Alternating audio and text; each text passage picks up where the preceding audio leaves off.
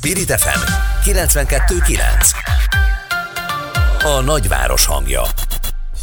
Nem történt jogosulatlan megfigyelés a Pegazus ügyben, közölte szerdán a Budapesti Regionális Nyomozóügyészség. A feljelentés lényege szerint egy mobiltelefonok feltörésére és lehallgatására alkalmas kémprogram használatával jogellenesen figyelhettek meg számos magyar újságírót és ellenzéki közéleti szemét. Bűncselekmény hiányában megszüntették a nyomozást. A telefonnál Sas Zoltán, a Nemzetbiztonsági Bizottság jobbikos elnöke. Jó reggelt! Jó reggelt kívánok! Körülbelül úgy foglalnám ezt össze, hogy arra jutottak, hogy nincs itt semmi látnivaló. Hát, ha röviden össze akarnám foglalni, akkor én is sok ezt tudnám mondani, de azért egy kicsit menjünk jobban a mélyére, hiszen azért ez az ügy ennél sokkal bonyolultabb. Ugye azt látnunk kell, hogy a hírszerzői munkában mindig is voltak ilyen adathalász elemek. Például száz éve postagalambokat igyekeztek befogni, ma már kémszoftvereket alkalmaznak. A technika folyamatosan fejlődik, és ehhez a szolgálatoknak is alkalmazkodni kell. Az igazi kérdés igazából az, hogy ezeket az eszközöket törvényesen használják-e. Fönnálltak a törvényi feltételi az alkalmazásnak, és rendelkeztek a felhasználók a törvényben meghatározott külsős engedélyekkel.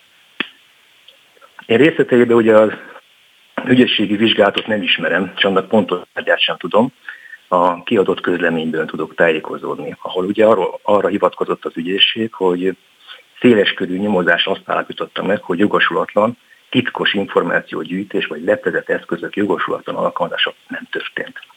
Itt ennek alapján azt tudom vélelmezni, hogy egyes konkrét ügyeket néztek meg, ellenőriztek, és azt állapították meg, hogy nem történt törvénysértés. Azt sajnos nem tudom megmondani, hogy ezek pontosan mely ügyek voltak, és e, milyen e, vizsgálatot folytattak, pedig ez lenne a lényeg, hiszen ugye az egész ügy arról szól, hogy ki ellen folytatott a hatóság adatgyűjtő tevékenységet. A, az ügyesség álláspontja egyébként nem meglepő, mivel ha Magyarországon valakivel szemben ilyen titkos adatgyűjtést kívánnak folytatni a hatóságok, akkor az a dolguk, hogy alátámasztják az igényüket, hogy mi az információgyűjtésnek az oka és a célja. Erről a külső engedélyt kiadót meg kell győznie, hogy szükséges ez az eljárás, és ha ez megtörtént, akkor a hatályos jogszabályok szerint jogszerűnek minősül az információgyűjtés. Természetesen a hazai gyakorlatnak az alapos ellenőrzése az azért indokolt és szükséges lenne, hogy láthassuk azt, hogy kellő garancia van-e az állampolgárjogok érvényesülésének. Azt is meg lenne érdemes vizsgálni, hogyha belenyúl a törvényalkotó a jelenlegi alkalmazási feltételeibe, akkor esetleg csökken a, a szolgálatoknak a mozgástere, ezzel összefüggésben romlik a hatékonyságuk, ez az ország érdeke ellen való dolog-e. Sok esetben az lehet az állampolgárnak az érzése, hogy hazánkban bármi is lehet titkos egyik pillanatról a másikra. Úgy gondolom, hogy indokolt lenne a titkosítások felülvizsgálata, és az indokolatlan titkosításokat bizony fel kéne oldani. Akkor ebbe az ügybe is világosabban láthatnánk. Akkor egy picit segítsen még egyszerűbben érteni, tehát miután bűncselekmény hiányában, hiányában hú, de nehéz szó, ez így reggel megszüntették a nyomozást, ez azt jelenti magyarul, hogy igazából valaki ezt hivatalosan aláírta, tehát hogy rendben levő az a része, ahogy ezek a megfigyelések, esetek zajlottak. Ugye? Hát az ügyészség álláspontja szerint igen.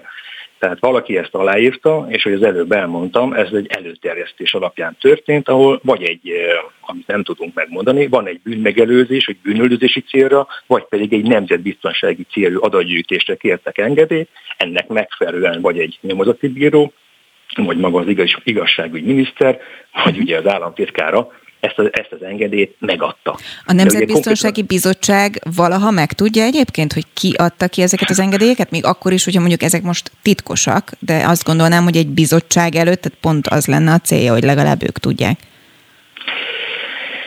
Hát igen, a, a Nemzetbiztonsági Bizottság az ö, ö, korábban is ö, ugye próbálkozott azzal, hogy tájékozódjon, tájékozódjon ebbe az ügybe, ugye ez még az előző ciklusban történt, és ugye erről, erről megjelentek már ugye különféle sajtóhírek. Azért azt látnunk kell, és ezt tudnunk kell, és ezt szeretném is tisztába tenni, hogy a Nemzetbiztonsági Bizottságban, ugye annak ellenére, hogy ez egy úgynevezett ellenzéki bizottság, és ellenzéki elnöke van, a parlament összes bizottságához hasonlóan kormánypárti többség van. Hát ergo én vezetem az ülést, de amikor ugye döntésre kerül a sor, ugye a demokrácia szabályai szerint, nekem is csupán egyetlen egy szavazatom van. Hogyha a Nemzetbiztonsági Bizottság szeretne konkrét ügyeket látni, konkrét ügyekbe betekinteni, amire eddig nem volt lehetőségünk, akkor egy, egy tényfeltáró vizsgálatot kéne elrendelni, amihez viszont a bizottság többségére lenne szükség. Tehát, hogy bele fogunk-e látni ezekbe az ügyekbe? Hát szerintem nem. Akkor innentől kezdve igazából ez az ügy lezárult. Hát természetesen azért e, próbálkozásokat fogunk tenni, és igyekszünk majd egyeztetni a kormánypárti többséggel, kérdési az ő érdekeik erre mit mondanak, illetőleg azért van még egy fontos irány, ugye ebbe az ügybe született valaki részéről egy feljelentés, és a feljelentő előbb-utóbb megkapja az ügyészségi határozatot. E, ott lehet újra tájékozódni, hogy milyen ügyeket vizsgáltak, név szerint esetleg lebontva, és milyen következésre jutottak, és mi alapján.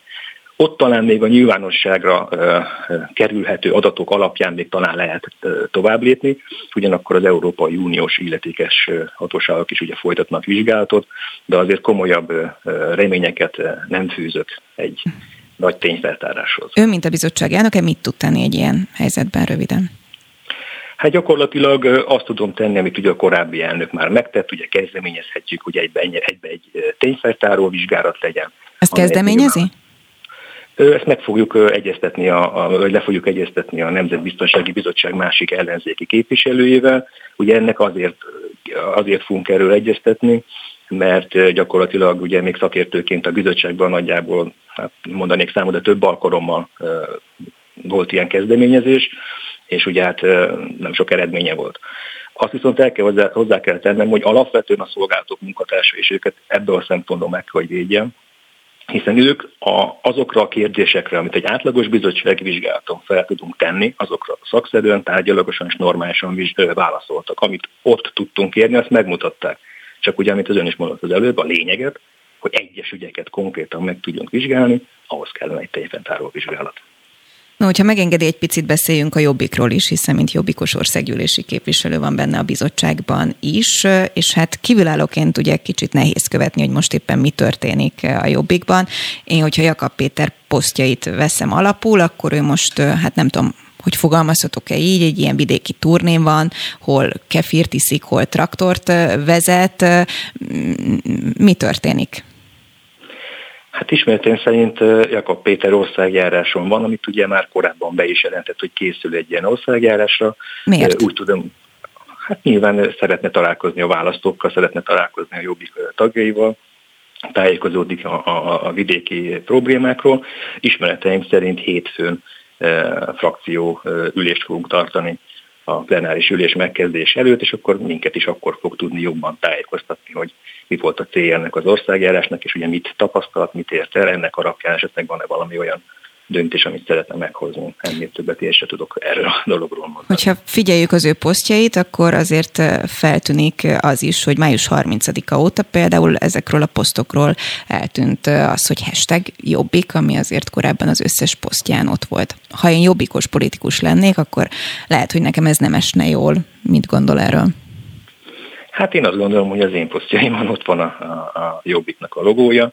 Elnök úr majd erre nyilván válaszolni az övén, miért nincsen ott. De felmerül ilyen kérdés, hogy egyébként Jobbikon belül, hogy mondjuk miért nincs ott a posztok alatt az, hogy jobbikos Jakab Péter? Hát tekintettel arra, hogy a sajtóban ugye ez számtalan formában megjelent ez a hír, így nyilván a Jobbikon belül mi is beszélgetünk egymásról az ilyen kérdésekről, és igyekszünk erre egy megnyugtató választ kapni. Sokan már azt rebesgetik, hogy a frakcióvezető posztja is kvázi veszélyben van. Ön mire számít a hétfői ülésen? A hétfői ülésen én nem tudok róla, hogy lenne olyan napirendi pont, ahol a frakcióvezető személyével kapcsolatos személyi döntéseket kellene meghoznunk. Sas Zoltán, a Nemzetbiztonsági Bizottság jobbikos elnöke. Köszönöm szépen. Köszönöm szépen.